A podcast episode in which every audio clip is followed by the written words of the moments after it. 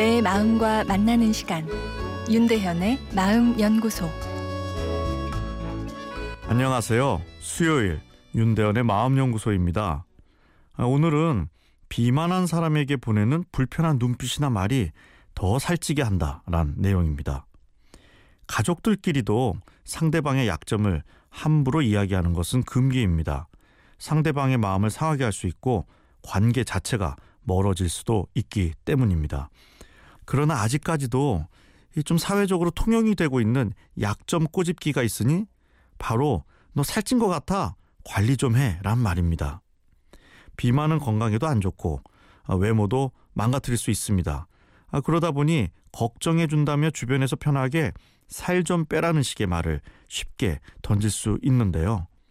상대방이 약점을 들추면 보통은 화를 내거나 내 변호를 적극적으로 하며 싸워야 하는데 비만 문제에 있어서는 아 마치 내가 죄인이 된 느낌이 들게 됩니다. 아 그리고 이런 자괴감이 또 동기부여가 되어 자기 관리를 하는 원동력이 될 수 있다고 생각하는 사람도 많습니다.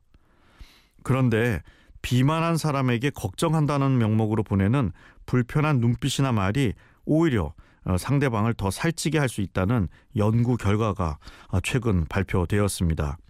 영국 유니버시티 칼리지 런던 연구팀은 2,943명의 남녀를 대상으로 4년에 걸쳐 비만에 대한 편견, 즉 체중 때문에 내가 차별을 받고 있다는 느낌과 실제 체중 증가와의 관계를 살펴보았습니다. 그랬더니 차별을 받고 있다고 느낀 사람은 체중이 2kg 가까이 더 증가하였고 더 나아가 비만이 될 위험도는 6배 이상 증가하였습니다. 즉 자신의 몸무게나 신체 사이즈에 대한 주변의 시선과 말 때문에 부끄러움을 느낀 사람들이 오히려 어, 비만이 될 확률이 더 높아질 수 있다는 이야기인데요.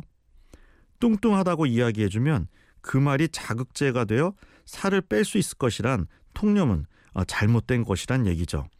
달리 말하면 나에게 뚱뚱하다고 이야기하는 사람은 나를 걱정해주는 고마운 사람이 아니라 어, 내 성격적 단점을 언급하며 욕하는 사람 이상으로 나에게 안 좋은 영향을 미칠 수 있다는 것입니다.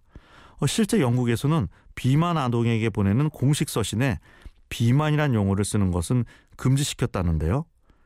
너 왜 이렇게 살쪘니란 말 이젠 삼가해야겠습니다.